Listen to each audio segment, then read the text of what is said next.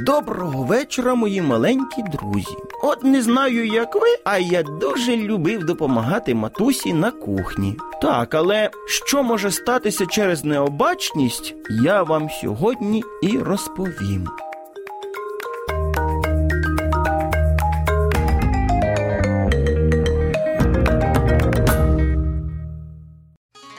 Тетянка, це герой нашої історії, дуже полюбляла допомагати мамі на кухні. Цього разу, так як і завжди, почувши, що мама на кухні почала готувати, Тетянка прибігла до неї із очікуваним запитанням.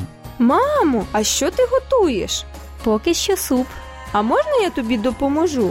«Звичайно, але головне, не плутайся під ногами, як ти це любиш робити». «Не переймайся, ніколи ж нічого не траплялося».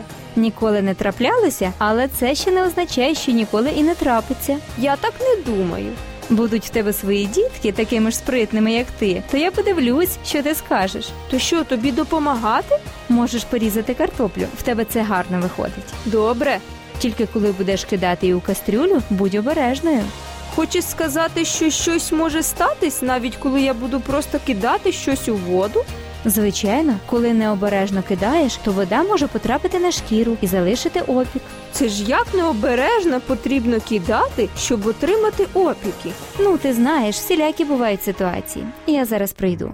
Як тільки мама вийшла з кухні, Тетянка забула про застереження мами. Тому, кидаючи картоплю в каструльку, їй на руку потрапило декілька крапель окропу. Але ж на цьому все не закінчилося. Від несподіванки Тетянка ту каструльку зачепила, і частина кип'ятку потрапила їй ще й на ногу. «Ой-ой-ой, мамо!» Що сталося? Не плач, потерпи трохи. Я зараз викличу лікаря.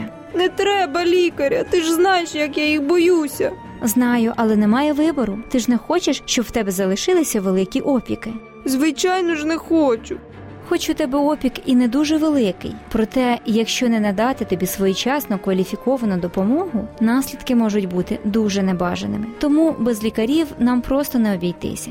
Приїхавши, лікарі забрали нашу Тетянку до лікарні та зробили всі необхідні процедури. Опіку, звичайно, не вийшло позбутися, але він був вже не дуже великим. Цей випадок був дуже повчальний для Тетянки. Після цього вона була дуже обережною та приймала до уваги всі мамині застереження. Цього я хочу побажати, дітки, і вам. Будьте обережними і прислухайтеся до порад старших. Вони хочуть для вас тільки найкращого. А нам, на жаль, прийшов час прощатися. Будьте слухняними та приємних вам снів.